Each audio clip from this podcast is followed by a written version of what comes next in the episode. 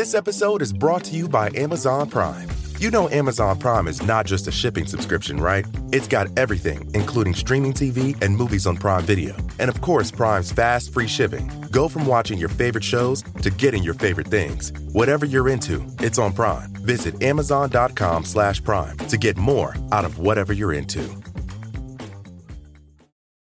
This episode is brought to you by Visit Myrtle Beach. You know what's better than getting away to a beach? Getting together at the beach. Myrtle Beach, South Carolina. They've got over 2,000 restaurants, live music playing all day and night, and endless attractions. This place was made for playing hard and beaching easy. Welcome to 60 Miles where you belong. The beach. Myrtle Beach, South Carolina. Plan your trip at visitmyrtlebeach.com.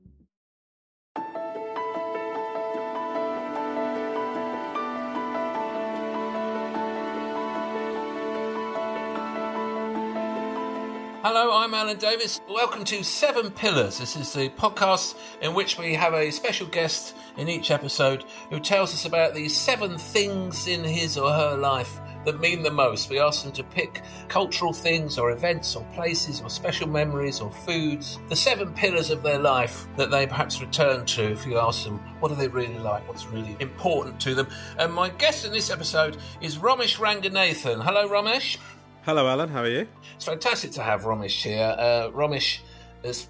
Well, I asked Romesh before we started recording, which of your extensive output would you like me to mention in the intro? Because we could take up the whole hour. But uh, it's got a book out at the moment called As Good as It Gets, which is about Jack Nicholson, I think. Is that right? Correct, yeah. Yeah, and. so, uh, not a lot of people know that about me, that I'm obsessed with him. Obsessed with him, and also that he's obsessed with you, and that's Yeah, he's done a book called Asian Provocateur, I think. Uh, Asian Provocateur was a fantastic BBC series that it did uh, when you travelled to Sri Lanka, and uh, really wonderful. I was in the rare position I knew you uh, quite well by then. We've worked together a couple of times. Mm. Of actually genuinely be able to contact a friend and, and, and compliment them on their work, which is a rare thing. Normally, when you normally you're trying to avoid people you know when you're doing their work. the Ranga Nation keeps going strong, and uh, you seem to be on uh, m- most channels at any time in the evening. I remember saying to you a few years ago, "How's it going? You must be exhausted. Are you all right?" And uh, you said to me, "Look, I just don't want to be that guy, you know, who's, on all the time." And I said to you, "That ship has sailed, my friend." that ship sailed and you're on it, broadcasting from it. Was there. We're all we're all at the shore, waiting for that ship to go down. But in fact, it just keeps getting bigger and bigger and bigger. Well, look, let's crack on. Let's get on with your your seven pillars. Your film choice. We'll start with what we say to our guests is it doesn't have to be the best film you've ever seen or the most recent, or you're not. It's not something where you're trying to impress anybody. It's just something, a film that means something to you for whatever reason. It's up to you, and your choice is Back to the Future. Yeah, I- know it's sort of quite a lowbrow. ch- I, I've got a problem with being quite a lowbrow generally. Actually, there's a mate of mine that was um, that was running a film festival, and he said, "I'd love you to curate a selection of films for me." And I chose a selection of films, and I said, "This is what I might do." And then I he he deselected me from the festival. Can you give us a couple of your choices that I you think, think- might I- I- have contributed? I think I might have said. I think I said Akira, maybe Eternal Sunshine of the Spotless Mind. I had. That's a great uh, film. Yeah, that's what I thought. Maybe Back to the Future is in there. I don't know, but he just said the worst thing about it was I was slightly trying to be more highbrow than usual when I sent the list because I thought it was a film festival. But he said I, I don't think. He said you've got kind of a teenager's movies taste. Um, but I love Back to the Future. Was I've watched it so many times. There's something about the the age that Marty McFly is because obviously this, he- you know, he's at high school. I found something. I found something very like exciting about American high schools and that kind of time of your life. And I remember being a kid that didn't really fit in, and so Marty McFly to me was so cool. Was so everything about him was cool. He could play the guitar. He skateboarded. All of that. I really liked that. Had a girlfriend. All of those things. And then him traveling back to 1955 and him carrying that kind of 1985 coolness back to 1955 i found like so intoxicating i think i just fell in love with marty mcfly as a person you know there's a bit in the film where he's running away from biff tannen um, from the diner and he, it- there's this like sort of crate on wheels that this kid's wheeling past, and he and he he says, I, I need to borrow this," and breaks the crate off the top and turns that into a skateboard, a makeshift skateboard, and and uses trucks to sort of drag him. I just was like buzzing when I saw that. I was like, "Oh my god, he's so cool!" I was like, his, you know, when his mum's outside the diner, just going, "Oh my god, he's dreamy." That's what I was like watching the film. It was incredible. But the, the climax for me is when he um he's at the prom and the the band that are playing there, the the guitar player gets injured because of him. He's getting him out of the boot. Biff Tannen, I think he gets locked in the boot of the car. Marty, he gets broken out of the boot of the car. In the process of doing that, the guitar player cuts his hand, and so Marty McFly steps in to play Johnny B. Goode. And he has to step in, right? Because he has. If the band don't play, yes, then his parents won't get together. yeah. yeah and so he will cease to exist. So there's all these cool bits where he's looking at the photo of uh, the old family photo, and his family members are disappearing, and then he looks at his hand. He holds his hand in front of his face, and that starts to fade away. And so he plays. So he is in an existential. It's a situation where if he doesn't play Johnny B. Goode, he will no longer exist.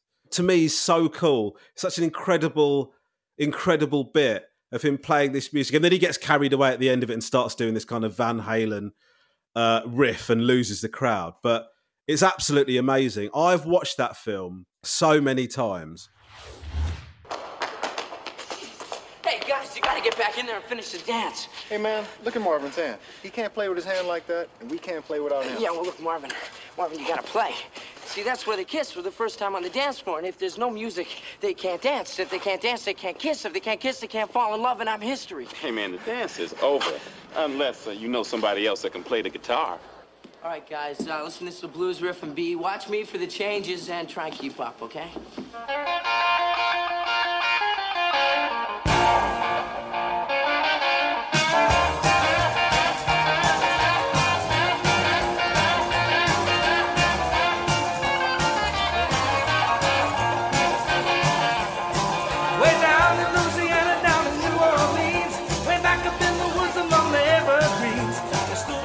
There's lots of controversy about it. For example, the guy that plays his dad. Uh, uh, how well do you know this film, Alan? Do you know it quite well? Pretty well? well. I've seen it a few times. In fact, I do remember years ago, John Gordillo and Simon Clayton, are good friends of mine from the comedy circuit, and yeah. and we we decided uh, Back to the Future Three came out.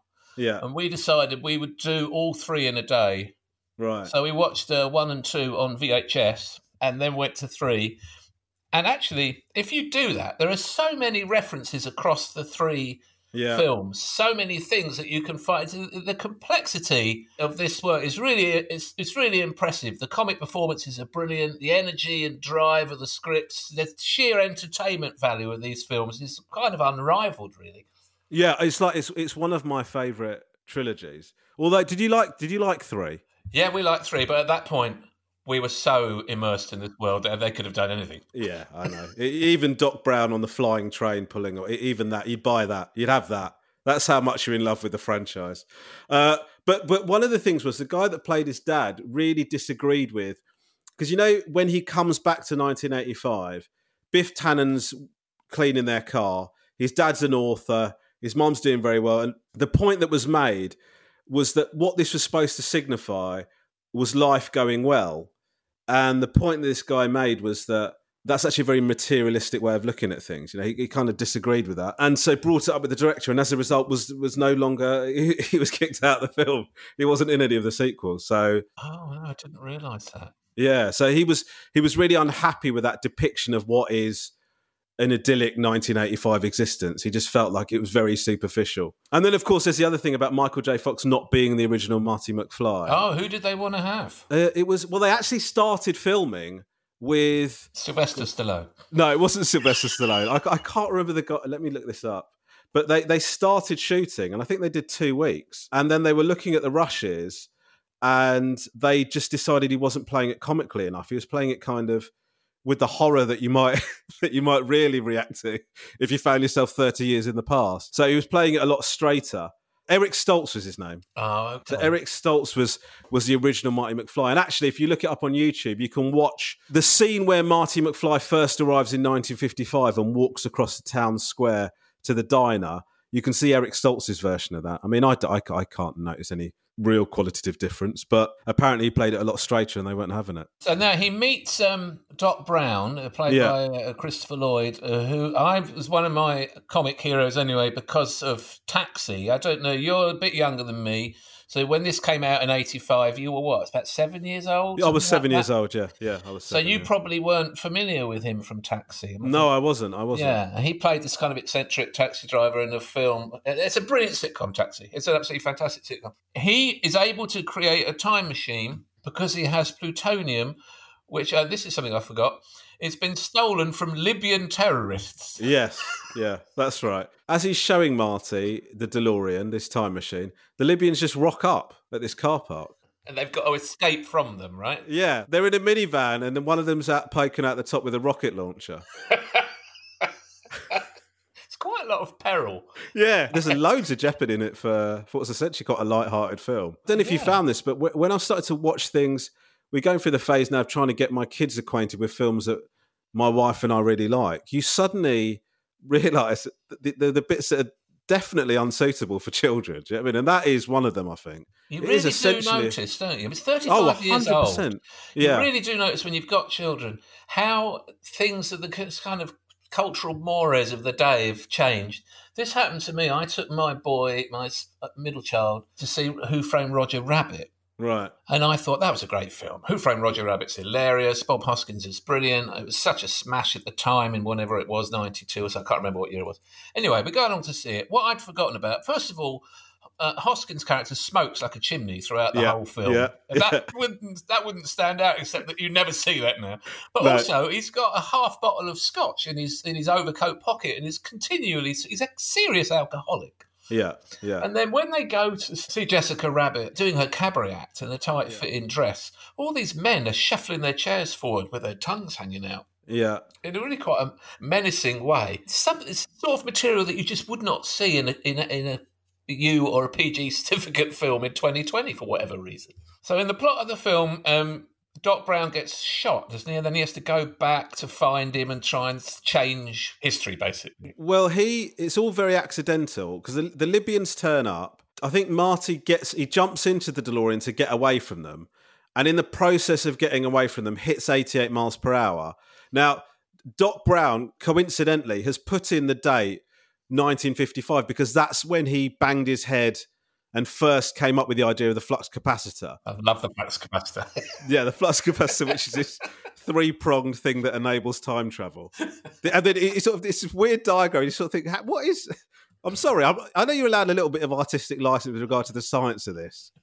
Am I expected to believe that this diagram was a breakthrough? It's like a shampoo commercial. Here comes the science bit.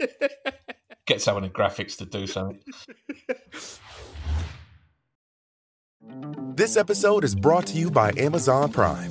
You know Amazon Prime is not just a shipping subscription, right? It's got everything, including streaming TV and movies on Prime Video. And of course, Prime's fast, free shipping. Go from watching your favorite shows to getting your favorite things. Whatever you're into, it's on Prime. Visit amazon.com slash prime to get more out of whatever you're into.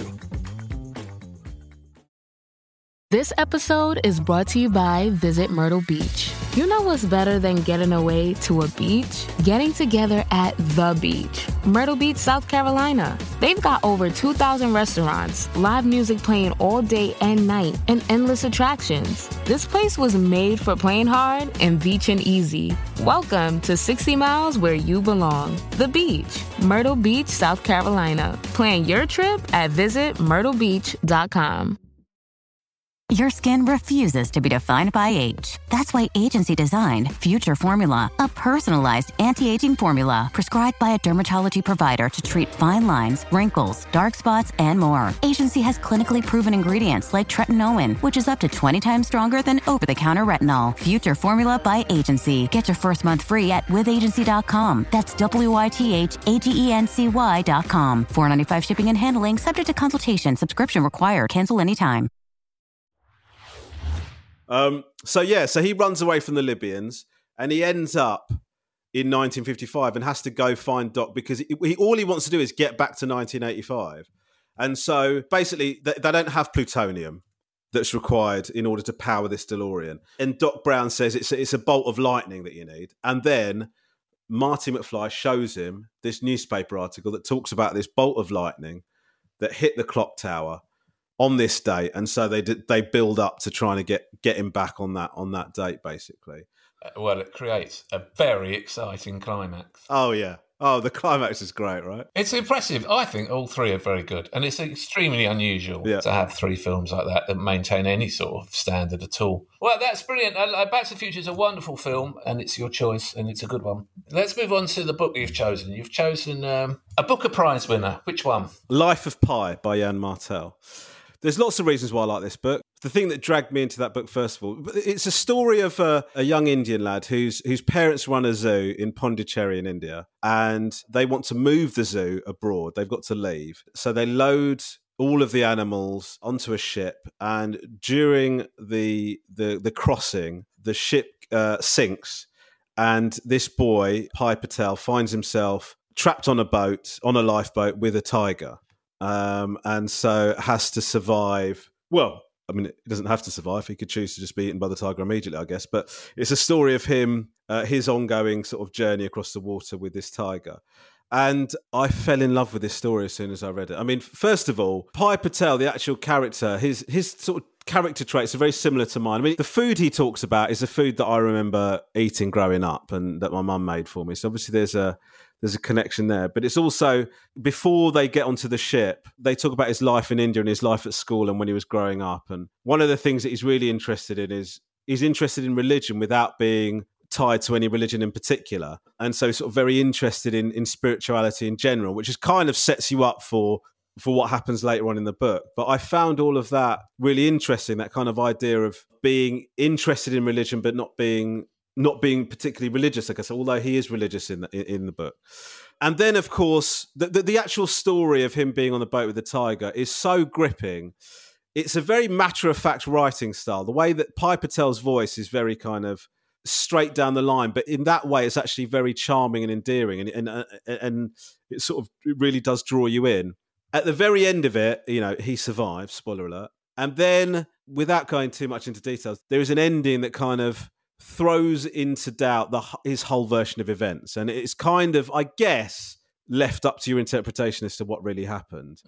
And I really enjoyed that as well. Uh, and so I remember being on holiday uh, with a girl I was seeing at the time, and I was reading that book. And as I finished that book and immediately started re- reading it again because I was so into it. Now, that's either because the book was incredible or a damning indictment of the, the time I was having with that girl. but I just, I- I've read it uh, many times since. But um, yeah, I just absolutely loved it. They made a film of it, which was also good.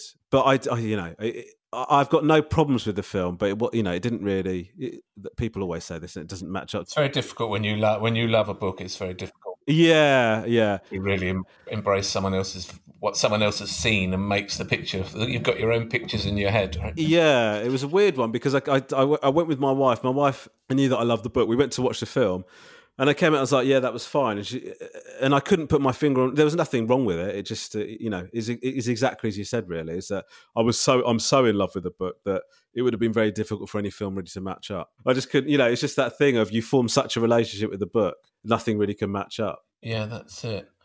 Now, do you think your attraction to the book is is, is part of the immigration story? A part of this? They had to leave India at a time when there was an emer- the emergency was on. Was there was Yeah. a re- there was a reason they had to pack up and go. They were fleeing, if, effectively, weren't they? And Yeah. when did your parents make the move to the to the UK? So my mum and dad came to England in '75, I think it was. So that's pretty much exactly the same. Yeah, it would have been. Yeah, I really did relate to him, the kid, even though he's brought up in in India and I was brought up in Crawley. You know, my mum was and is very religious, and you sort of have that. You know, I've got that Hinduism in my background, and the cultural thing, and the I grew up eating the food and stuff like that. So I, I do think there's.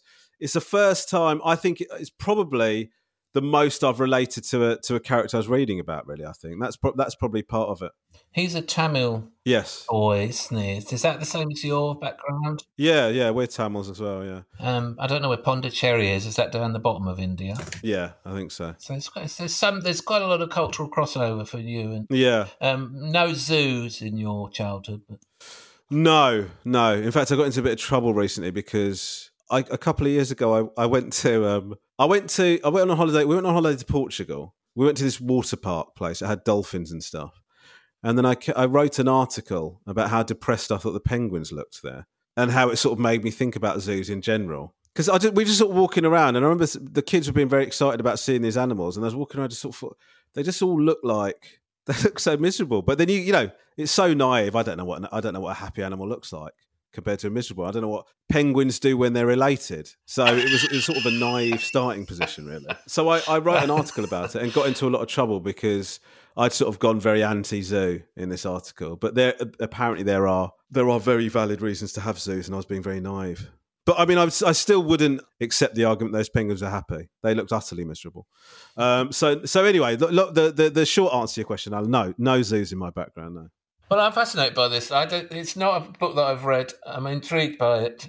I've seen some of the clips of the uh, the film, Yeah. but it was it became having been rejected by several publishers in the UK. It was published in Canada. And became an absolutely extraordinary worldwide phenomenon. It sold over 10 million copies. I'm sure you're approaching that number for as good as it gets, but he's still nonetheless.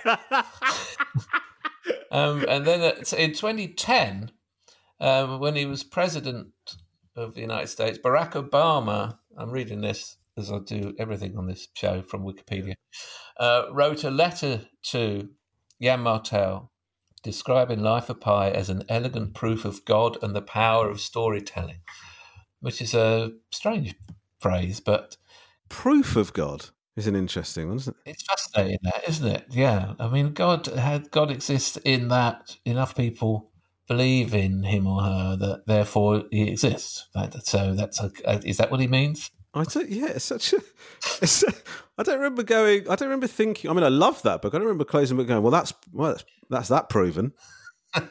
Proof is such a strong. Okay, I mean, maybe. I guess. Uh, is the boy vegetarian in the in the film? I think so. Yeah, I think so. He has str- he struggles with uh, carnivores. Yeah, Have you always been vegetarian? You're full vegan these days, aren't you? I am. I went. Ve- no, I went vegetarian when I was twelve. I read something about about the process of you know uh, slaughterhouses and stuff like that, and then I came home from school. I, d- I d- I don't know where I read this book. Somebody lent it to me or something, little booklet thing, and I told my mum I never wanted to eat meat again. And so I didn't until I did fall off the wagon a bit at uni and ate a bit of meat then, but then I just didn't feel happy doing it. So I switched back. And then maybe about eight years ago, I decided to go full prick and go vegan.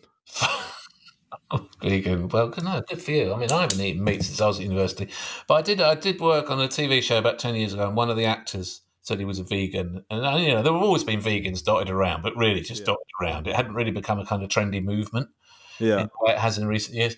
But he said he was a vegan, and that meant that the, the people on the catering truck had to produce just for him every day a, veg- a vegan meal. Yeah. And I would sometimes share that in his vegan food because it was delicious. And Yeah. anyway, I thought perhaps he was putting putting them to a bit of trouble, but they seemed all right about it. And then we uh, we all went out one night, the cast, and got pretty pissed. And uh, he ordered a pepperoni pizza. So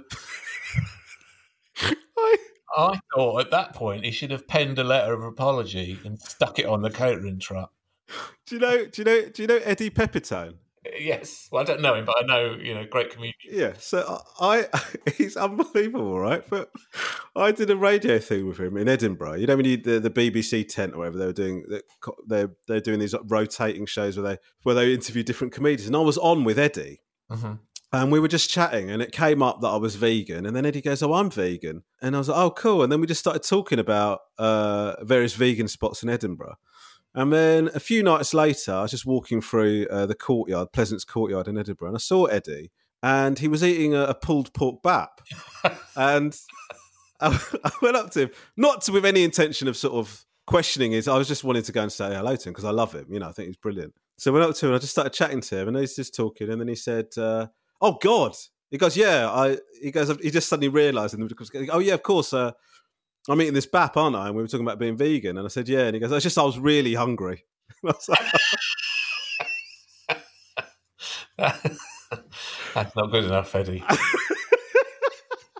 So, all right, cool. No, I get it. So you're vegan unless you're really hungry. All right, cool. But also, you don't. Why give yourself a label if, like, if you basically you've got you're holding many of the principles, but sometimes you fall off the wagon. Just don't talk about it because I promise you, no one gives a shit. No, absolutely nobody gives a shit. Just so I quite like vegan food. I have it sometimes when I'm not eating pulled pork. People say to me, "Are you a pescatarian?" So what are you talking? What is that? That isn't even a, that. That is not a word that ex- has existed in my life. Yeah, sometimes I eat seafood because I feel like they have no idea what's going on. They don't feel anything. What does it matter? I don't eat lobsters because look, lobsters really look like if you if they could, they would not only talk to you but be cleverer than you are. but animals, no, there's absolutely no need. Let them go in the field. There's no need for it. I can't. Yeah. And now my kids, because my wife's a full carnivore, and we ra- we were raising three carnivores, and they now think ve- vegan equals disgusting. Well, almost like it's an anagram of Right, right, right. oh, it's vegan. So Rice Krispies are vegan. no, they're not. Rice Krispies are nice. How long have you and Lisa been together? 11 years? 11, 12 years? So was she had you started to do a bit of stand up when you met, or did that come after you? No, it came. It was. It was maybe six months after we got together. I decided to start doing stand up because I've always wanted to do it, um, and then I just started doing gigs a little bit after we'd got together, and then Lisa was coming to a lot of the gigs. You know, all the open mic gigs she was coming to, and then she stopped coming because because we had a kid and it was getting more and more difficult to come to those gigs. And then a while later, she came to a a, a, a paid gig I was doing. She seemed so astounded that I'd managed to to be playing a proper club because she'd seen me just doing so many shit gigs. And I remember like walking into the venue and she's like, "Oh my god, are you doing? You're doing places like this now?" I was like, "Yeah." I carried on. carried on you because then once you have the children at home, Yeah, this happened a little bit with Katie and I. Then you have almost you're running two separate lives, and you're going in and out of the home life, yeah, but you're running Romesh Ranganathan's life alongside. Katie and I met in 2005, and I wasn't doing stand up at the time, right. and I got back to stand up in 2011, and I was trying to get a show together. We just had our second child. And I was chatting to her a bit about one of the ideas I had, and she looked at me and said, "Well, how's that going to be funny?" And I really, That's how much it got to me because I can remember it so well nine years later. And then uh, we went to Australia, and I took her and her parents and our two very small children and put them in a rented house in Melbourne for six or seven weeks. Yeah, Our oldest child, who was only who turned two on that trip, had such a bad chest infection. She was on antibiotics for about a month.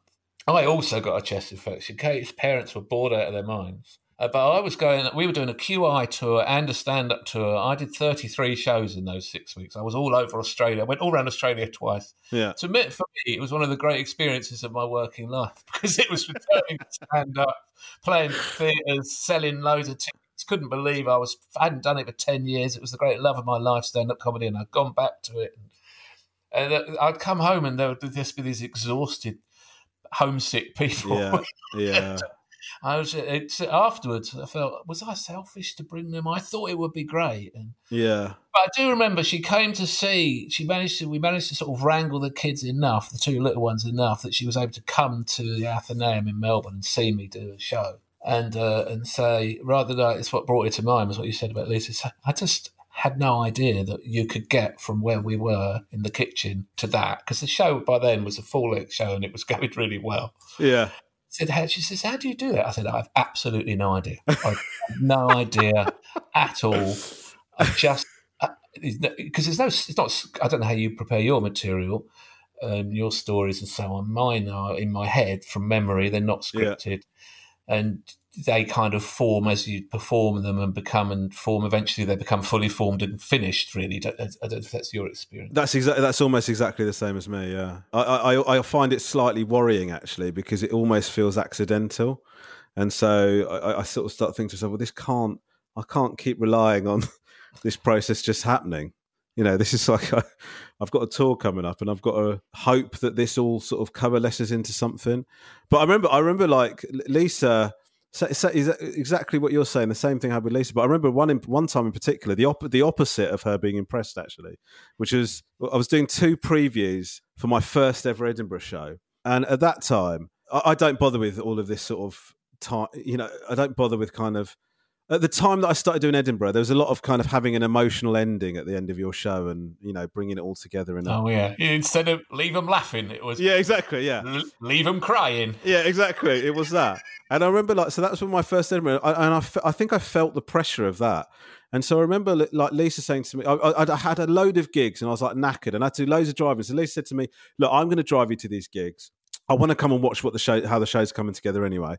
So I was like, okay, great. So I, I, was doing like two previews the same night. So she drove me to the first one, and I I did the show, came out, got into the car, and she was quite quiet in a worrying way. I thought because you're expecting sort of some sort of you know, God, that was so good. I can't believe how good that was. And I said, uh, I said, what did you think? She goes, it's really good. She said that ending that you did. I said, yeah, it's one, it's one of the worst things I've ever seen. I said, you can't. She goes, you can't she goes, "It's just not you. You cannot do that again." And, and was she right? Did you change it? I changed it. In, I changed it on the way to the next event, on the way to the next preview, because I didn't feel. You know, when somebody confirms something that you're already that you already suspect. Yeah. So she said that, and as soon as she said that, I knew that I had to bid it and and go for the. You know, I just thought I'm just going to go for a big routine and leave them laughing. Yeah. And and and and and stand or fall by that because it was just it was just it was my only attempt at doing something vaguely kind of, you know, and when you think about it. Yeah, yeah, with an emotional content. Isn't that where the real comedy is? Yeah. Thank you so much, guys. it's got to be real. It's got to be the truth. I remember going to Canada doing fringe festivals in my early twenties. Yeah, and I and I got a, I managed to get myself a gig comparing a comedy club there, and I was terrible. But I mean, uh, and the comedian said to me, one of the comedians said to me, "Open with your second best line, finish with your best line. Yeah. And I and I and then he walked away, and I, and I thought I haven't got any lines. I mean, I really haven't got no lines. I kind of mumble on, you know, waffle yeah. about. I'm never going to make it. but I remember doing. I did a tour, and then I was going to do a second tour, and I was doing a big, quite a big gig down in Bristol, in one of those big tents, you know, those. Yeah. Um, and uh, Josh Widdicombe was on. I hadn't met Josh or worked with Josh before. And he did a set. Um, I mean, you know, he's an absolutely brilliant stand-up comedian. Yeah. Some people might be critical of him, as they once were of me, for just talking about the everyday. Yeah. But until you've seen Josh talking about cash machines, you don't really realise how funny the everyday can be. It's a know? proper art, yeah. It's so brilliant. And um, and I've been talking to Katie on the phone saying I've got this new stuff, but I don't know if I should do it or not. It's really quite a big gig. There's some really good younger comedians on. I don't want to be like the old tired old fart who's you know, the classic. You play yeah. this town twice, once on the way up, once on the way down. Yeah. Ian McPherson show. It's good to be back. And she said, "Do the new stuff. Just do the new stuff." And I did, and I wasn't formed. It wasn't ready, but I wouldn't have done it, and I did it. Yeah. And uh, so by that point, she, rather as you were saying with Lisa, she had clocked that you could totally do that. I've seen you do this. I know you could do this. Yeah, yeah. Do that. Why? Well, don't go through the old crap again. Do the new stuff and that was the basis of a new film. I have exactly the same thing when you turn up to a gig and you go there with the intention of trying out new material. Then somebody before you absolutely rips it, and then you think, "Oh fuck it now." I've got some stuff I've like formulated in the last two days. do I want to do this? They're going to definitely think I'm the worst act on if I do this. And uh, but the thing is, it's always the wrong decision to go and do the stuff, the you know, your bankers or whatever, because you know that is a that is basically just an ego. It's an ego thing. You know, you don't learn anything from that. You sort of come out just feeling. Yeah, it's also a safe. It's a safe choice. It, is. Yeah, the truth it of it is, I mean, if you could the, the best moment of stand-up comedy is the moment when the idea is there and it's nearly happening. Yeah. Like the engine's the engine's nearly turning over when you turn the key. Yeah, yeah. And then it starts to fire and you know they're in the middle of something that's going to become a routine before it's fully formed. Yeah. When it's new, that is the best time. Oh, but I do remember when I came back to stand up and I and I was asked to do the big gig for uh, the Teenage Cancer Trust at the Albert Hall. Yeah. And uh, have you done one of those ones? I have done, yeah, yeah. Yeah, and I mean that is a massive gig, right? That is a yeah. that is a real honour to be on stage at the Albert Hall for a start. Yes. And they get very strong acts on. and I was I'd said yes to it, and then I was crapping myself. I hadn't done gigs for years. Yeah. I had sort of half baked new stuff, and I was waiting to go on. I'd been to the toilet three times. I was the only person who asked for a dressing room, and it was because I was so nervous. And Jimmy Carr was on before me, and he, as you know, is a, a joke merchant. He'll say about 34 words and then the whole place will piss themselves. yeah, yeah. and that- how he does it, I have no idea. Completely not my approach. Everything's written, everything's scripted, 34 words, atom bomb, Yeah. like a hand grenade. And the laughs were going off like, like someone's firing a shotgun. It's like he's reloading and then firing another shotgun. Yeah. And I was standing there, literally shaking. And Stu Francis came up behind me. They're other brilliant Canadian comedians. And he, and he goes, In my ear, he goes, I hate to be following this guy. and I looked round and the look on his face of just glee that he'd really put the wind at me. But he knew Yeah. that actually what that did was it sort of relaxed me, actually. And I, and I went on, I had a bit of a wobbly start, but I finished quite well. And I got out of it. The, nerves and anxiety, sometimes you can wander on without any nerves at all, and sometimes you can be terrified, right? I know, I know. It's so mad. I, I, I, I've sometimes had gigs where I've been so nervous that it doesn't even matter if it's going well. I've just completely lost it. You know, like you've got that inner voice kind of the whole way through the gig, just going, "This isn't. You're about to lose them. You're gonna. This is going. Oh, oh God. Okay, that went all right, but you've got you've got to try and. ki-" You know, I've had that sometimes, and that is the absolute worst. But um, it's so weird. So, it's so unpredictable whether you're going to feel nervous or not. It's so, I remember doing a gig in New Zealand at the at the New Zealand Gala, the comedy gala thing, and and and I was watching backstage, and everybody was having quite a tough gig. And um, I walked on, and I and I just arrived in New Zealand like that morning. I was like really tired, and um, I walked on, and uh, I said hello, and it was such a muted uh, hello back. that I actually kind of lost my temper with them, with the audience, and sort of spent the first minute just sort of bollocking them for like going, do you know how fucking far I've come to do this? Just Yeah. come on and say hello and get that. And and it, and it was actually, I think in hindsight, it's probably the best thi- thing I could have done. Do you know what I mean? Rather than just sort of falling into the stuff, is actually it sort of brought me into the gig a bit more. But it's, I, I think it's that unpredictability of it that makes it so addictive. You know, you just every time you think you might have mastered it, the comedy gods will just give you a death just to go, you haven't, mate, you haven't. If you're looking for plump lips that last, you need to know about Juvederm lip fillers. With Juvederm Volbella XC and Juvederm Ultra XC, your lip look, whether it's subtle or bold, can last up to one full year with optimal treatment and no additional maintenance. Find a licensed specialist and see if it's right for you at juvederm.com today. That's J U V E D E R M.com. Add fullness to lips in adults over 21 with Juvederm Volbella XC or Juvederm Ultra XC. Do not use if you have severe allergies or a history of severe allergic reactions, or if you are allergic to lidocaine or the proteins used in Juvederm. Tell your doctor if you have a history of scarring or taking medicines that decrease the body's immune response or that can prolong bleeding. Common side effects include injection site redness, swelling, pain, tenderness, firmness, lumps, bumps, bruising, discoloration, or itching. As with all gel fillers, there's a rare risk of unintentional injection into a blood vessel, which can cause vision abnormalities, blindness, stroke, temporary scabs, or scarring. For full important safety information, visit www.juvederm.com. This episode is brought to you by Etsy. Sound the gifting panic alarm. You need to get an amazing gift. Wait, no, the perfect gift. Relax. Now you can use gift mode on Etsy. Gift mode on Etsy takes the stress out of gifting, so you can find the perfect item for anyone and any occasion. It's easy. Just tap or click gift mode on your Etsy app or Etsy.com. Then answer a few short questions about who you're shopping for and what they like. And gift mode instantly gives you curated gift ideas based on hundreds of personas.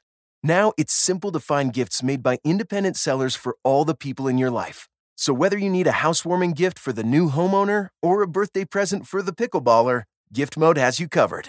Need to find the perfect gift? Don't panic. Try gift mode on Etsy now. This episode is brought to you by Smart Food Popcorn. Some decisions aren't the best, like skipping ahead in your favorite podcast. Think of all the banter you'll miss, the lore in the making. Luckily, Smart Food Popcorn is a no brainer. Deliciously tasty and available in a variety of fun flavors. It's a smart decision every time. Smart Food. Add smart. To learn more, visit smartfood.com.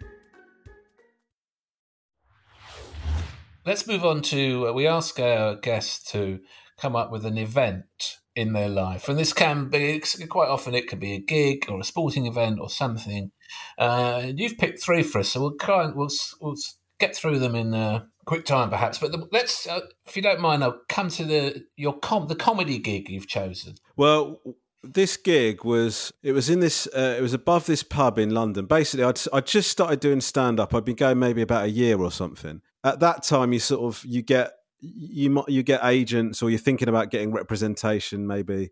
And, and agents will see you at gigs and they start asking you to, to they, they'll come and watch you at a gig. And at that time, Off the Kerb had invited me, who are my agents now, but they'd offered, they'd asked me to go and do this gig of theirs and do 10 minutes just to see. I don't think they'd seen me before. So I, I went to, I went, I, went up to this gig in London and I was on like early on. And at that time, you know, I, have been I've been doing gigs at whatever level I've been doing them at, and they've been going well, and I was feeling really good about how it was going and stuff. And I went and did my set, and I felt like I'd done well. You know, I sort of came off as feeling really pleased with myself. I got last where I wanted them, and oh, this isn't this good. And then the closer that night was a guy called Mike Wilmot, who is a Canadian comic who came on and he, he did a very dirty set that night, as he as he kind of tends to. Mike, Mike is quite filthy, isn't he? For those who don't know Mike Wilmot, yeah, he kind of got a voice. It's yeah. really He's even yeah. is about an octave below Eddie Pepitone, right? Yeah, he is absolutely. Yeah, it's quite filthy. You think he might be a bit perverted sometimes? Yeah, yeah, he does give that vibe across. Yeah, definitely. so, so he did this filthy set, but it was like he was playing a completely different room. To, like he blew the roof off. It was in like I was doubled over, as were the whole. It was incredible. You, you wanted him to stop talking so that you could catch your breath. It was an incredible set, amazing. And I watched it, and as soon as he finished, he he stopped and he walked to the back of the room and he just went off as if nothing had just happened. I I just seen a gig that was better than anything I'd seen in ages and anything certainly you know, miles better than any performance I'd ever done. You know, it was so much beyond the realms of what I could even imagine doing. And he just walked off like it was just part of the everyday. I just found it absolutely incredible. And it was a real eye opener for me because I thought to myself, well, look, if you really want to do this for a job, if you want to make this your thing, you've got to get so much better than you are. And and, and it was a fact that if, if that had been me, I would have hung out at that bar all night, talking to as many people as I possibly could have done, and gone, oh, you, yeah, that was me that did that. Yeah, what? Absolutely smashed the ass out of the. Yeah, yeah, that was me. Yeah, that was me. But he was just like so every day about it. It was such a learning experience for me watching him, you know, and and then I've gigged. I've been I've been lucky enough to gig with him many times since, and he's always been brilliant. But it's just he is one of those guys. And I would put you in this bracket as well. One of these guys that is just supposed to be a stand-up. You know, it's in them. You know, he's a terrific comedian. I, I remember gigging with him, and I was. It was around that same time we were talking about earlier. But I was going back to stand-up after ten years, and I was going to go on a new material night, try some new stuff. And he's standing next to me, and they're just about to introduce me, and he and he goes to me, "Hey," and I looked around, and he goes, "Enjoy yourself up there." And uh, and he'd obviously clocked something in my general demeanour that told him I was I was too anxious and I was likely to cock it up, yeah, and therefore not get anything out of the gig or something. It just and I, I, I, honestly, I promise you, this is the truth. I had that in my head for. I toured them for about four years, two shows around, around Australia, around New Zealand, all around the UK, other countries, round again a lot of air miles, a lot of gigs, and so many times I had Mike Wilmot's voice in my head yeah. before I went on. Hey, enjoy yourself. It was fantastic advice. It's incredible advice, and I just think that is if you if you can have that at the forefront of your mind, you're going to have an infinitely better gig. I, I, I really do believe that. What great advice! It's brilliant. It is great advice. In some ways, you know, every time you go out the front door of your house into the world, yeah, if, just before you open the door, Mike Wilmot said, "Hey, enjoy yourself." you know? But that's a fantastic memory, and I certainly have that. I identify with that. With being a young comedian, thinking you've slightly cracked it, and then seeing someone absolutely raise a room to the floor, and yeah, thinking, holy smoke, yeah, um, a wonderful memory. Let's move on to your Another great event we went to, a very different one. Uh, this one took place at the Albert Hall.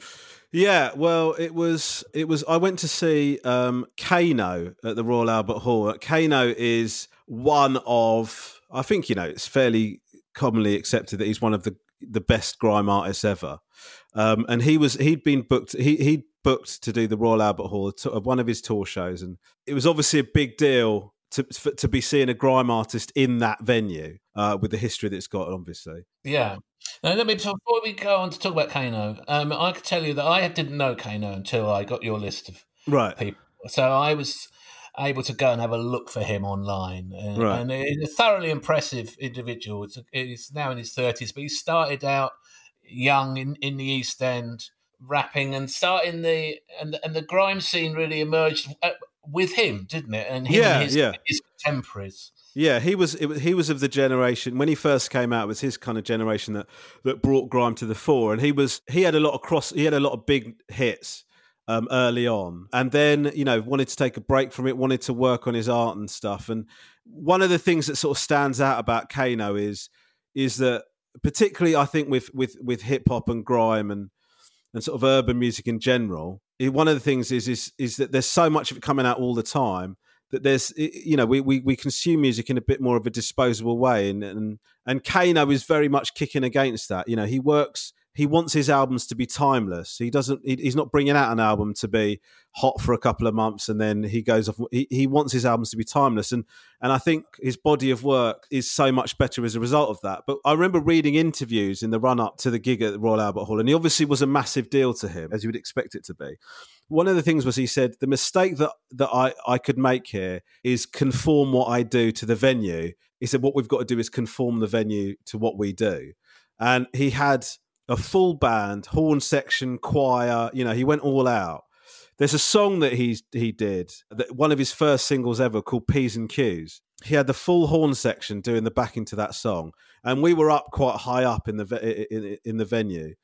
And when that song started, the whole crowd went crazy, and the venue, the room felt like it was shaking. And I just thought, I can't. I'm seeing the Royal Albert Hall rocking to grime. It felt in, like it felt like a proper moment. It was one of the best gigs I've, I've ever been to. It was amazing, and it was a, it was a real mix of people because there were people that were drawn to the spectacle of of sort of seeing Kano at the Royal Albert Hall, but they're also proper, you know, hardcore grime aficionados. And you know, that Kano has performed with, you know, done songs with like people like Giggs and and Ghetts and and other people like that who who are gr- heroes of grime, and the crowd recognised them instantly. You know, it was the noise throughout the whole gig was so massive. And then a couple of days later, I was doing I do this other this hip hop podcast, and I was talking to uh, somebody that worked for a record label, and he said he saw Kano the next day, and he said that Kano had the energy of him of somebody that knew that something incredible had happened the, the previous night. Like you know, it felt like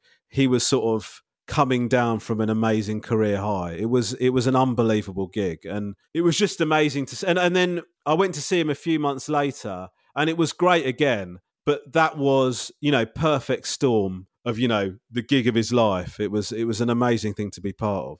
That's a fantastic story. I'm, I'm reminded a little bit. I worked with Lolly Adefope on on Yeah. uh, Damned, and when we were shooting Damned one day, she came in one morning looking a little bit starry eyed, like something had happened, and uh, and she'd been to see a huge gig. I think it was in Brixton that Stormzy did. Right. Just at the moment when Stormzy tipped over into being huge, you know. Yeah. She said the experience was incredible Yeah. because not only suddenly a lot of people have turned up in one place, but also the person on stage knows something important's happening, feels amazing that the thing that they've been doing for years has been recognised and, is exploded in this way. Yeah. And I did, I did feel the way she was talking, rather like the way you're talking about this gig, that oh, that would have been a good one to go to. Yeah. I mean, there's a couple of times when the song would finish and he would he would generally looked overawed by the whole thing. You know, it was yeah, it was amazing. It was an amazing thing to see. Yeah. Did you feel? I know you love hip hop. It's one of the great, the great love of your life, apart from comedy.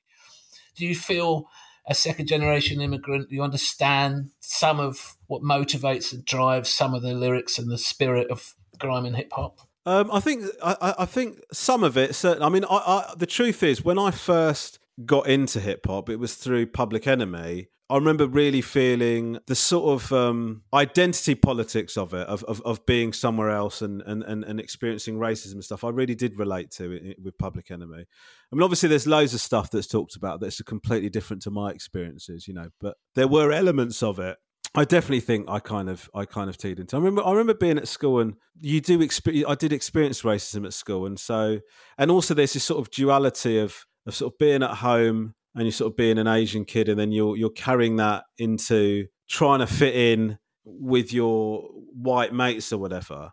It's it's uh that that whole kind of feeling a little bit that you don't fit. I guess it's you know I, I I think it's got better. I certainly when I look at how my kids are, I, I you know obviously they're they've not got the same cultural differences because from the way they've been brought up, but like, I think that it feels like it's they're having a better experience than I did probably. But definitely when I listen to that, there is there are elements of it that I do connect with and do relate to. I definitely think that's part of it. Yeah.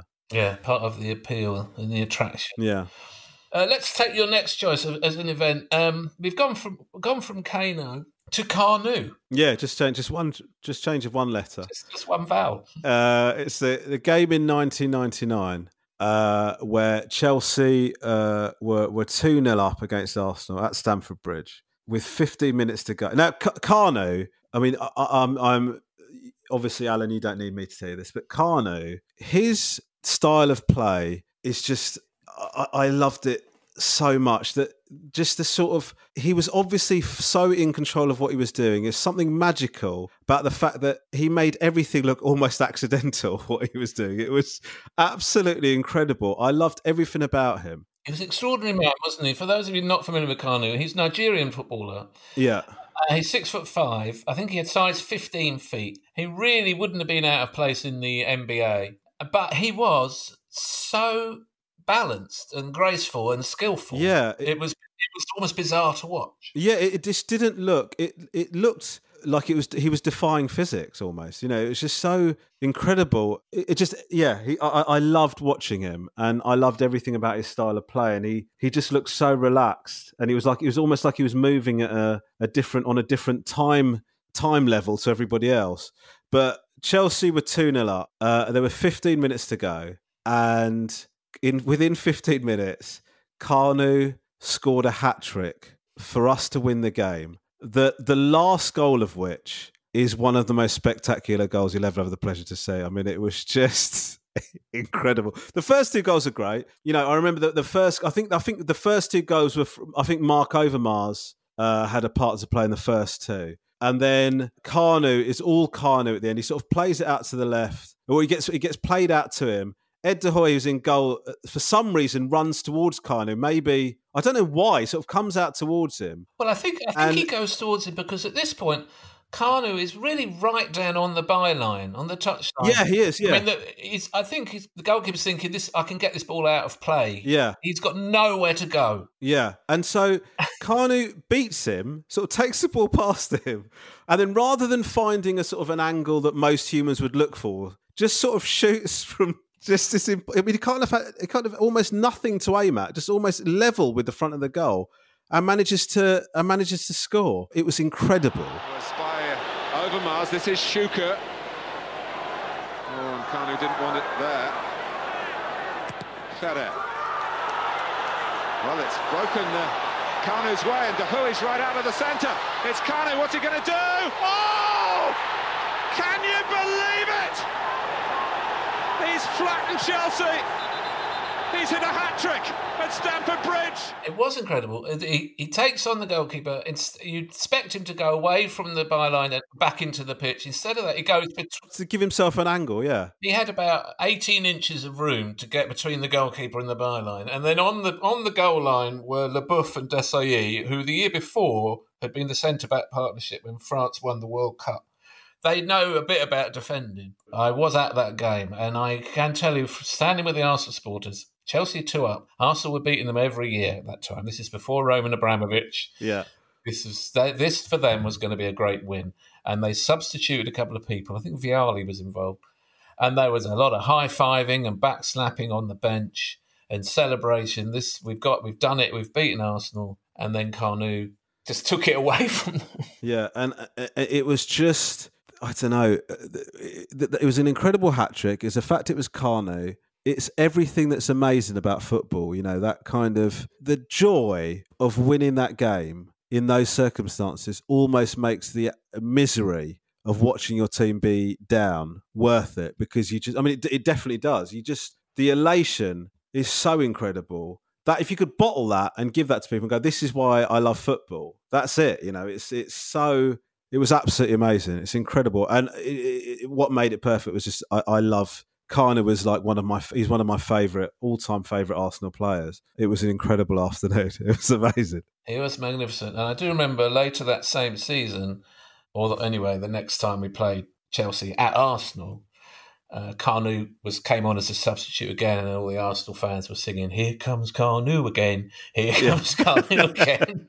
it's really because that to come off the bench with 15 minutes to go and score a hat trick and win the game is yeah is really the is Roy the Rover stuff. Yeah, it was it was amazing. 16 years from today, Greg Gerstner will finally land the perfect cannonball. Epic splash, unsuspecting friends, a work of art only possible because Greg is already meeting all these same people at AARP volunteer and community events that keep him active and involved and help make sure his happiness lives as long as he does. That's why the younger you are, the more you need AARP. Learn more at aarp.org/local.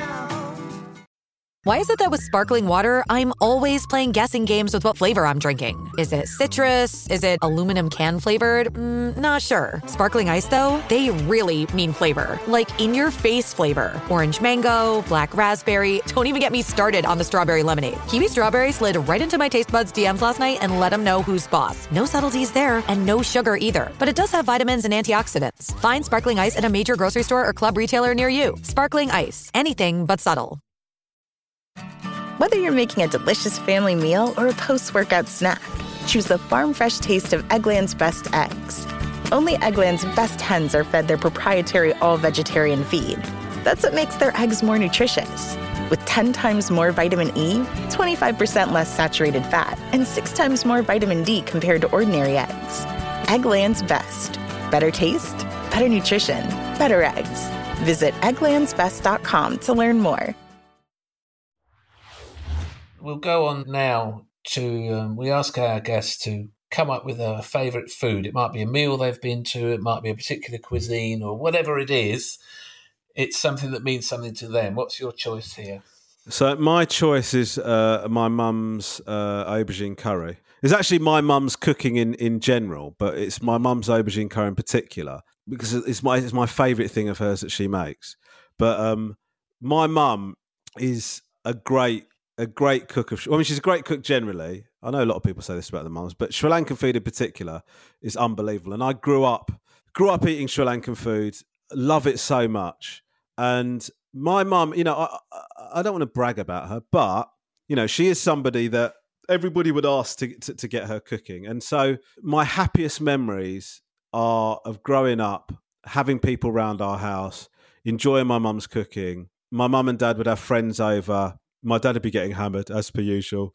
My we'd all be enjoying the food. My you know my parents' friends' kids would be around. You know, like associated with kind of parties. You know, so many good memories of eating my mum's food. As the years have gone on, obviously uh, moved out, and my mum became concerned that I wasn't getting enough enough food and enough Sri Lankan food, and it started to become a bit controversial actually because my mum uh, has this habit of uh, worrying that I'm not getting enough Sri Lankan food and then dropping off what Lisa and I started calling Asian care packages, where she'll just sort of rock up and say, "I was just what you know, Romesh, I've made this for you," and it'd just be like a uh, twelve boxes of, of of aubergine curry and dal and soya curry and cabbage and all this stuff to go in the freezer.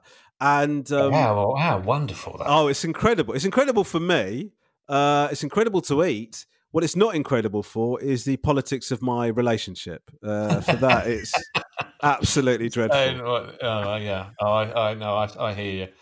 But, but, but really, I'm the aubergine is a controversial vegetable because the aubergine can ruin a meal. Absolutely, hundred percent. And and I think what makes this meal, what makes my mum's aubergine curry so good, is is when you compare it to the number of of uh, experiences you've had where aubergine has been done poorly and ru- yeah, ruined evenings. I mean, aubergine, bad aubergine, and and you, Alan, as a vegetarian, will know we've had to suffer. you'll have had to suffer aubergine absolutely massacred and inserted into meals Yeah. unacceptably so many times, countless times. Well, we don't often have aubergine in our house, and in fact, I do remember Katie once wanted to get an aubergine and do an aubergine recipe, and she went to the, uh, the Tesco Express near to where we used to live in Islington, and was looking in the vegetable section, and she said to this kid who was working in there, "Have you got any aubergines?" And he looked, he took a brief glance at the vegetable rack, and then he turned back to her and said, "There's no such thing." what, what an incredible, what incredible analysis of the situation. He's looked across. He's looked across.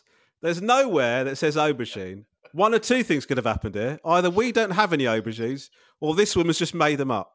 I'm going to go with that one. you don't, you don't know what you're talking about. Silly. No such. He walked away. Walked away. Job done. Cus- I've just helped a customer.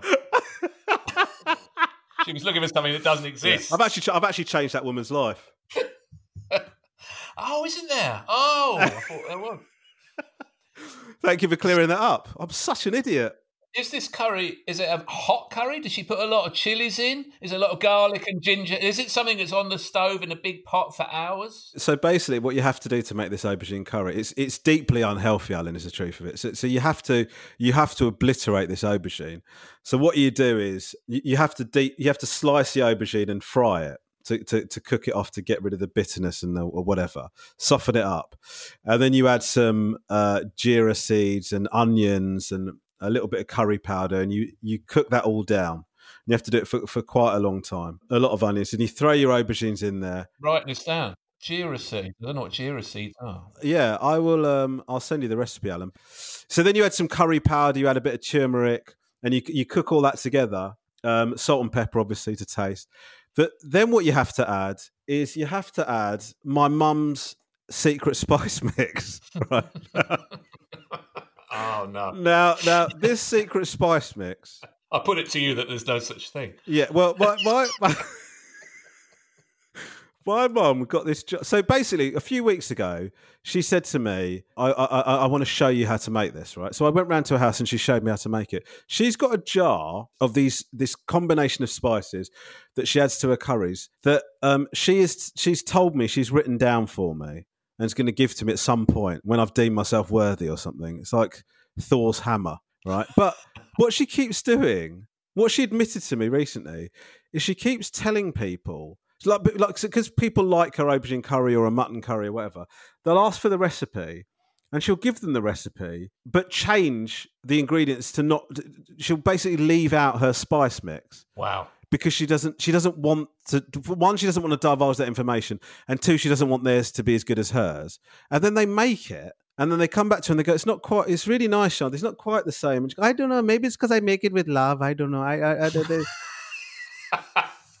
I can't explain it.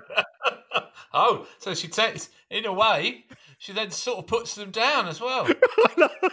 Maybe mine's nicer because I'm a better person than you. Have you thought of that? maybe it's a compassion maybe that's my spice empathy But even to her children, how many siblings have you got, Roman? I got one younger brother So has he been given the recipe?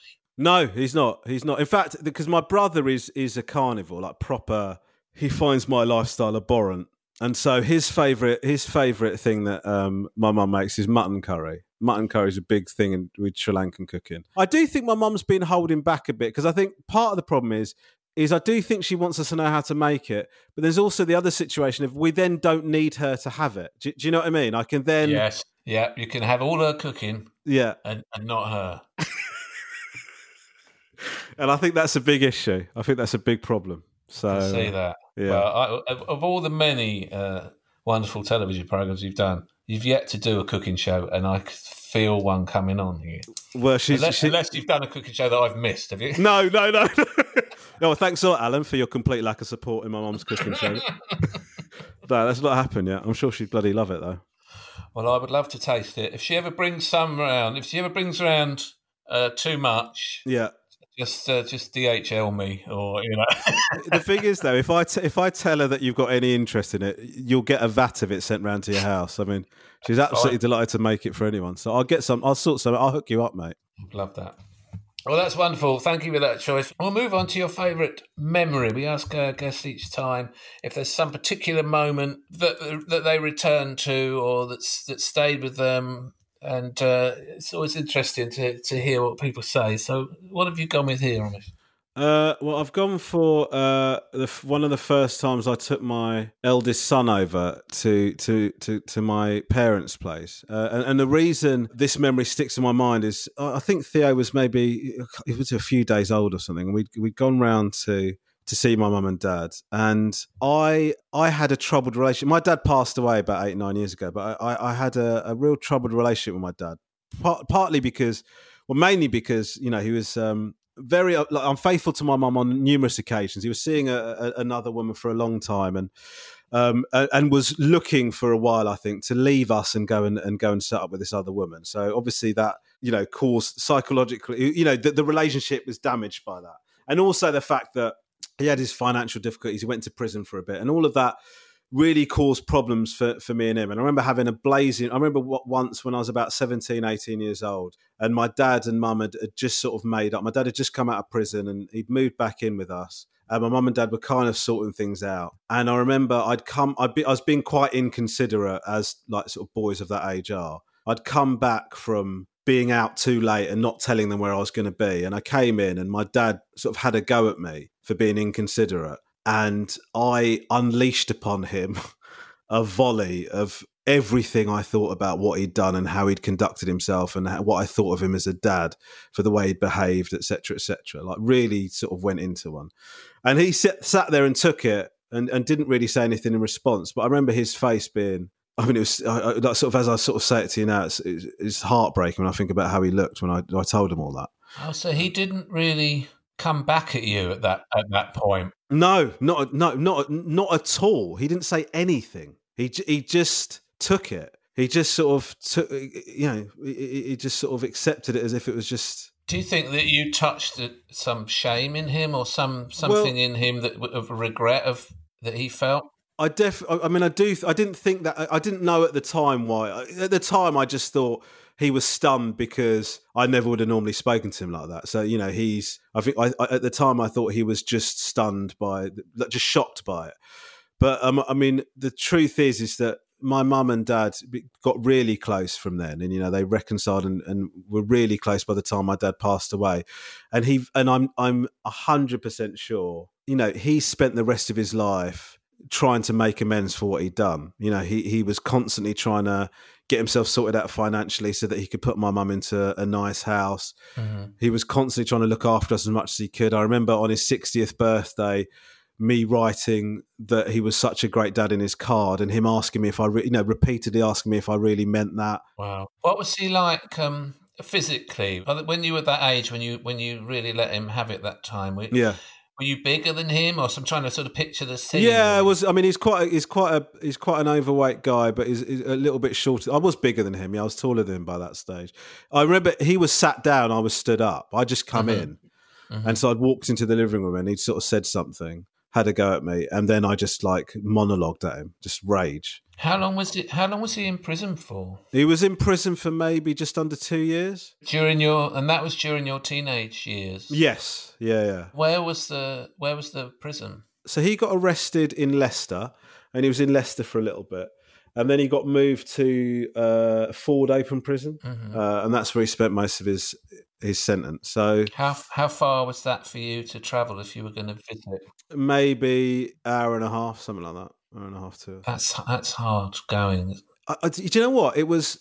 You sort of as a kid you accept things, don't you? But but I remember uh, just seeing him in the prison gear was that that was a thing that I found the most upsetting. I think when we used to go and visit him and he'd be in in the clothes, mm. I just used to find that I'd find it horrible you know, and I, you don't ever get used to that really. But then when so so then we'd got closer and closer as and and by the time he passed away, I had an excellent relationship with him, and I, uh, you know, he, he was he was in many ways a great dad. It's it's just so many, you know, there's obviously lots of issues there. But I remember when um when I first took Theo round, our eldest, to to go and see him. My dad was. I've got this picture in my head of, of being in their living room and my dad picking uh, uh, our son up, A tiny baby. tiny baby, and give and he was just he looked so so in love with him. It was just such an incredible, and I just saw my dad as this like lo- really loving, beautiful hearted human being as he was, but you know he had his flaws. Do you think there was a little bit of whether it's conscious or not of you seeing yourself in his arms as a baby? I think so. Yeah, yeah. I do definitely think there was some of that, and I, I remember like suddenly seeing this side of my dad that, and I'm sure it was there when we, when we were really young. But I remember feeling like I was seeing a side of my dad that I hadn't seen before. He was so so into being around the, our kids, and I remember you know, so he he spent some time with our eldest, and he was so constantly wanted to cuddle him, just so in love him, wanted to see him all the time. And then um, I remember when we had our second son, my dad was seeing his his family in Canada, his brothers and stuff. He's got brothers and stuff in Toronto.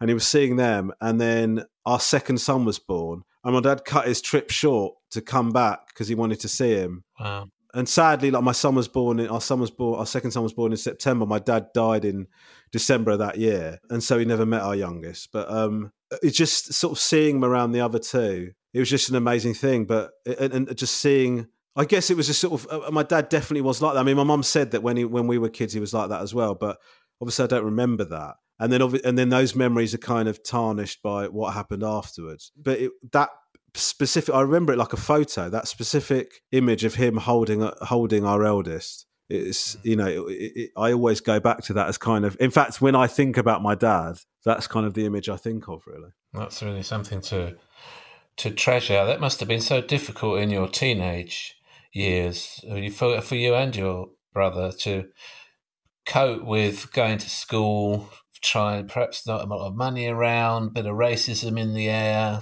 the shame of parent in prison. This must have been. Do you remember your teenage years as being difficult? Did you find your escape in music or doing other things or getting away from the family home? What was it? I, I to be honest with you, I became a, I became a bit of an arsehole, is the truth. You know, I, I kind of I started bunking off school. I was smoking a lot of weed. I was um I was like messing around. You know, I was messing around a lot. I was being quite rude to my mum. It was like it's you know, I, I guess part of that is um being a teenager, but also I think that it was all it was all going very very smoothly, and then it got turned upside down in a relatively short time. And so I guess it sort of it, it made it that much more shocking, I think, you know. And so I kind of you know, I didn't go hugely off the rails. I was still going to school and stuff, but I was really pissing about, and and I didn't really see the value of school, at, you know, after that because I just sort of felt I just wanted to get through it, you know, and Yeah. and also uh, that when things are like that, as you know, like uh, then home life is not comforting, is it? It's you're sort of escaping home. So I would just be out all the time and just getting up to all sorts, really. It's not a nice feeling when you don't want to go home. No, uh, no. I do remember that from my own Yeah. my own teenage years. Um, but you managed to get past uh, the school issue to the extent that you actually became a teacher. So that was uh, Yeah. put, put yourself in school permanently. I know, I know, I know. And and um, weirdly, I ended up at the school that I went to as a teacher, which is Really? yeah, which is sort of it's either nice or bleak. I can't figure out which one really. It's weird. I went back teaching, and and some of the teachers that taught me were still there as staff members. It was bizarre. That's amazing. Yeah. My sister lives down near Crawley. She lives in Copthorne, and uh, Oh yeah, I, I know that uh, Crawley's this can be quite a rough town, rough around the edges. It's kind of, it's not quite East Grinstead. no. And it's- I mean, how did you avoid working at Gatwick Airport? Surely that is the fate of most people. Well, I did for a bit. I did for a bit. I was Did working, you? I was working at Sunglass Hut at Gatwick Airport uh, for a while. Yeah, so I did that, and then I, and then I was working for LSG Sky Chefs for a bit, doing airline catering costings. So I did. I did that getting drawn in. Yeah, Yeah, yeah, you yeah. can't escape that, mate. Can't escape it. Well, that's a wonderful memory of your father. Thank you for sharing that. We'll take you out of the family home and away into into your great love, which is hip hop, and you've chosen your favourite album for us. Yes. Well, uh, this album is by uh, Common, and it's called "Like Water for Chocolate." And the reason I picked this album is, first of all, Common is part of a, a group of artists who are really. I mean, Common's an incredible is an incredible artist anyway. I love all of his stuff. He used to be called he used to be called Common Sense, and then I think for legal reasons had to change it to Common, and, and sort of ignored the fact that it, it doesn't make it doesn't make any sense at all to just be called Common. But um, that's what he's been for most of his career. And this album, like Water for Chocolate, at that time he got involved with uh, the Roots, who are this band from uh, Philadelphia, who they're Jimmy Fallon's house band now, but Questlove from the Roots uh, is like incredibly talented, and they're this group of this production team called the Soulquarians, and they all work together on on this album. And the reason I love it so much is it's it, it's a cohesive unit. This album is a real you know, a, a, lot of a lot of hip hop albums are a collection of so, of disparate songs. You know, they're they're just some songs that that person's recorded at that time. But Com- Commons like Water for Chocolate is a, a sort of um, it's a it's a it's a single piece. It, it all fits together. Every track is the tracks are ordered in a specific way. It follows a story. It all ties in together and on top of that, Common's at the peak of his powers. It's very sort of Fela Kuti influence, uh, the, the production on it and stuff. And it's just, um, it's one of those albums where my wife can't stand hip hop. Uh, she she really she really doesn't like it. And one of her issues with it is that I'm too old to be listening to it. That, that an overweight father of three has no business listening to hip hop. But when you listen to Like Water for Chocolate, it's a proper grown up album and you know, it, it, I would put that up against against anything in terms of being a mature piece of music. And so it's one of the, and, and I'll be honest with you, Alan, there are hip hop records that I listen to that are hugely immature and about selling drugs. And there's lots of sort of misogyny in them, and I enjoy them. I don't want to give you any impression that I only listen to the highbrow uh, part of the genre. I listen yeah. to all of it. No, fair enough. But this album is is uh, is is proper art. You know, I, re- I really love it. This is the the kind of hip hop version of a of a concept album. Yes, exactly right. In yeah. a way, it came yeah. out around the time that Eminem appeared with the the, Slim Shady LP. There's something of that in his work too. it's about twenty years ago, isn't it? Yes, that's right. Yeah. And the title comes from about getting water to make hot chocolate, to get water yes. to boiling point, to, to yeah. the idea that the artist common is hot and uh, and um, enraged or ready to go kind of yes thing. absolutely yeah. Yeah that's right. I'm ready to make chocolate. But also interestingly it's got on the cover is a picture of a black woman drinking from a water fountain which says colored only on it. Yeah. And and it, it, this is an artist isn't it with a social conscience his, his lyrics are full of social commentary and, and rage and anger about the for want of a better term, the black experience. Yeah, and and he's very eloquent about it, and he's very eloquent about what he feels about hip hop as an art form, but also you know social, you know the social situation for the for for black people in America. There's also, I mean, there's there's some uh, some people kind of uh, are annoyed with Common because not annoyed with Common, but there's a you know Common when Common first started out, he was a proper you know straight up you know, I, I guess kind of regular rapper, very sort of hard rhymes over beats, etc.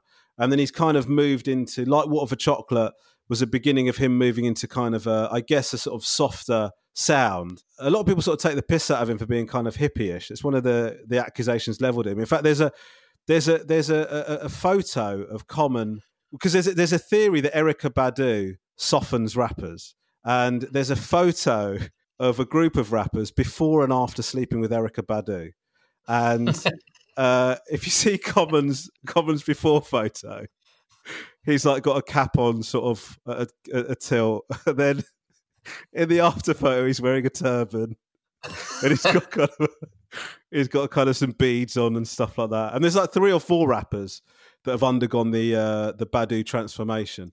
Um, but I think um, Common, like I like all of his albums. I really do. I think you know he's. Um, I think the one after that was uh, what was it called? Electric, Electric Flower. Hold on, let me have a look. I'm looking for the before and after of Erykah Badu. Oh yeah, you've got to look this up. It's great. And I've got Erykah Badu has come up on my screen here in an outrageous selection of hats. It seems to be uh, the uh, singer, songwriter, and hip hop artist. You're introducing me to a world of hip hop, which of oh, course, as a 54 year old white man from Essex is. Well, well, I thought. Do you know what, Alan? I thought it was about. I thought it was your time. You've definitely helped me, and I actually really enjoyed this album. I mean, oh, I just, you? you? know, the, the, I'm, perhaps I'm with Lisa. The tone, the sound, the the basis of what hip hop is, the beat doesn't chime with anything that has a good memory for me in my youth. It's just Right, not right. my. It's a sound that I've come to in middle age. It's Yeah. like a, it is a cultural void. There's a Yeah. different. There's a gap there, but it's uh, you, you know I would need to be have my hand held and directed towards albums that I would enjoy that could bridge the gap, and this is one of those. It's a really impressive piece of work. Yeah, I mean, I, I Electric Circus was the one that he did after, and I, I love all of his records. I think that, but this is this is him at the at the peak of his powers, I think, and it's also one of those albums that, um, you know, one of the things with hip hop is it is it moves so quickly that you, you can you can give albums to people and you say this is a classic album of mine that I love, and then they'll put it on. And because they didn't listen to it when it came out, it just sounds compared to where hip hop's gone now, just sounds dated and a little bit. But I really do think this is one of those records that stands the test of time. I think you could listen. I'd I'd give that to somebody now and say you'll enjoy this, and you don't have to make any concessions to the fact it was made twenty years ago or whatever. He's from Chicago, right? He's Yeah. not got any of this East Coast West Coast competition. There's not Yeah. really a gangbanger vibe around him at all. Is there? He's a prop. Is there? He's a musical artist, really. Yeah, well, I think that I think that people talk about you know you think about NWA, who came up with Straight Outta Compton, and that was obviously a, a snapshot of Black America at that time in the, in in Compton and in the ghettos there. And and then uh, the leg and although that was a great record, the legacy of that is that's what all record labels wanted is they wanted rappers talking about that kind of thing. And so what happened was is that kind of became that was what everybody associated hip hop with, and that was what a lot of hip hop, most of hip hop was for a long time. And now, even now, that's what people associate hip hop with. And there are still people that make that kind of music. But there's loads of, I think Common is one of these artists, this group of artists, this movement of artists that were doing something quite different. It was more difficult for them to break through as a result because that wasn't the stuff that people, that record labels wanted, particularly. It wasn't the stuff that people were used to hearing. I think it was sort of tougher, you know, arguably tougher for that music to get heard or for that music to get an audience. But I think it's better for it. You know, it's it's so it's such an interesting, you know, like Slum Village. JD from Slum Village, Slum Village are another group, but JD from Slum Village also worked on the production of this album. It's a completely different type of hip hop, and that type of hip hop is being made now. It's like it's such a it's such a, a sprawling genre. But yeah, I think you're right. I mean, when my wife thinks of hip hop, she thinks of that kind of gangbang, kind of violent stuff, and that's partly because I do put it on in the car. But you know, there's also there's such a wide range of stuff, and she, you know, th- this album is one that she'd like. You know, she likes the roots. All of this type of stuff is is stuff that she's into. So it's kind of nice that there is this area of hip hop that I think is brilliant that also she likes as well. So we do play it quite a bit. Yeah, well, there's there. Let's face it. There's some dubious sexual politics afoot in some hip hop. Absolutely understand- right. Yes. understand these. And I want to distance myself from that completely. And then, of course, he uh, then went on. Common. I mean, he's a, now he's a huge star. right? Yes. he's a, a big movie star. Yeah. and uh, co-wrote the Oscar-winning song from the film Selma. So, yeah. um, really, the Grammy Awards and all the rest of it. Um, so, but this is one. This album, like Water for Chocolate, is really, really one that tipped him into commercial success Yes. from in his earlier life. So it's a great record. It's uh, I would never would have listened to it in my life, and so I am very grateful Great. uh, for the for the tip. Um, Romesh, thank you kindly. But uh, we're, we're nearly at the end. It's been such a pleasure to talk to you. Um, you too, man. I'm sorry to take so much of your time, but No, no, I, no. I've loved it's it. always a pleasure. And um, I, we'll just finish up now.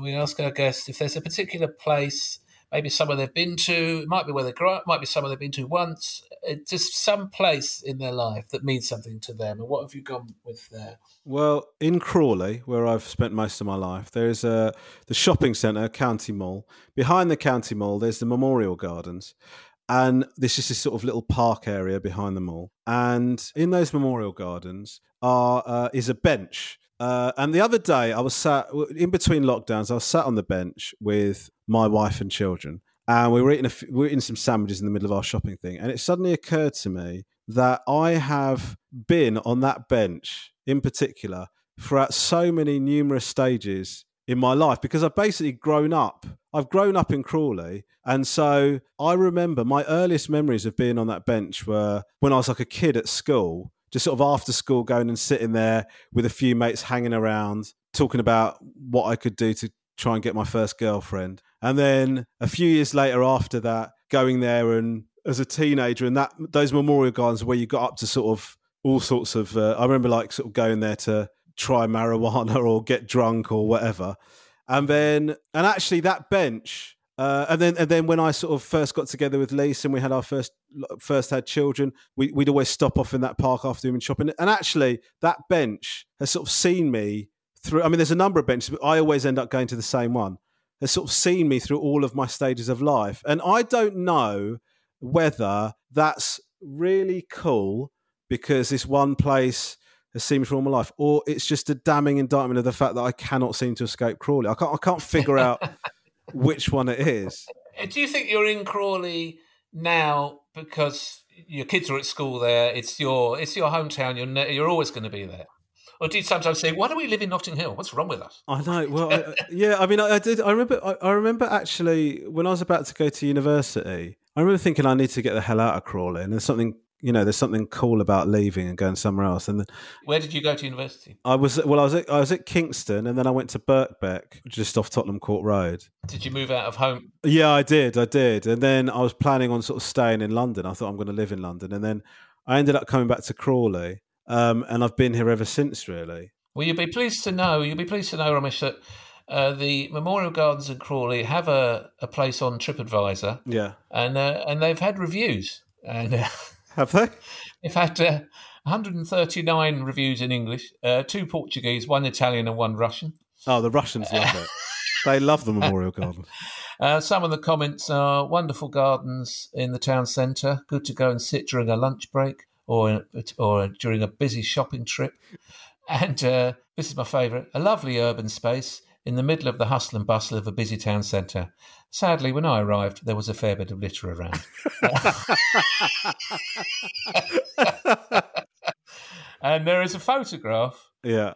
of uh, a, a, really enormous bin, and um, I could see one, two, three benches. There's plenty of hmm. benches. Oh, there's loads of benches, and it's it's got a Traveller's Choice Award 2020. So yeah, it's it's it's I, I don't I can't see myself leaving Crawley to be honest with you, but I wouldn't recommend it. It's sort of a weird dichotomy. that is. it's just really. I imagine the people, if there's anyone from Crawley, the council. Oh, he's really bigging up Crawley. Oh no, he's told no one to come here. well, thanks for that. Thanks for talking us through that. It is funny how a place like I don't live anywhere near where I grew up, and mm. uh, and uh, I have my own troubles with my with my family. Yeah, but. Uh, I do. I can. I think of one or two places around Epping Forest is where I grew up, which really take you, transport you back, and it must be interesting to see your own children in the parks and places where you played. It's yeah, it, it is. I, I, there is something lovely about being somewhere that I'm so familiar with. I just really find it. I really like it. But sometimes when I bump into somebody that I used to go to school with, and they say to me, "Where are you living now?" and I say, "About eight minutes from where I." lived with me last summer. I feel slightly embarrassed. Well, Romesh Ranganathan, you have provided your seven pillars. Um, thank you for introducing me to um, top the top grime artists, the top hip hop artists, for re- revisiting Back to the Future, for the promise of your mum's aubergine curry. But I, well, the thing I will take away is the the memory of your father with his tiny baby grandson and that reconciliation that you had with him. Um, it's a great memory, and it's been fantastic to talk to you. Um, thank you for your time. Thank you, Alan. What a pleasure. Thanks very much, mate.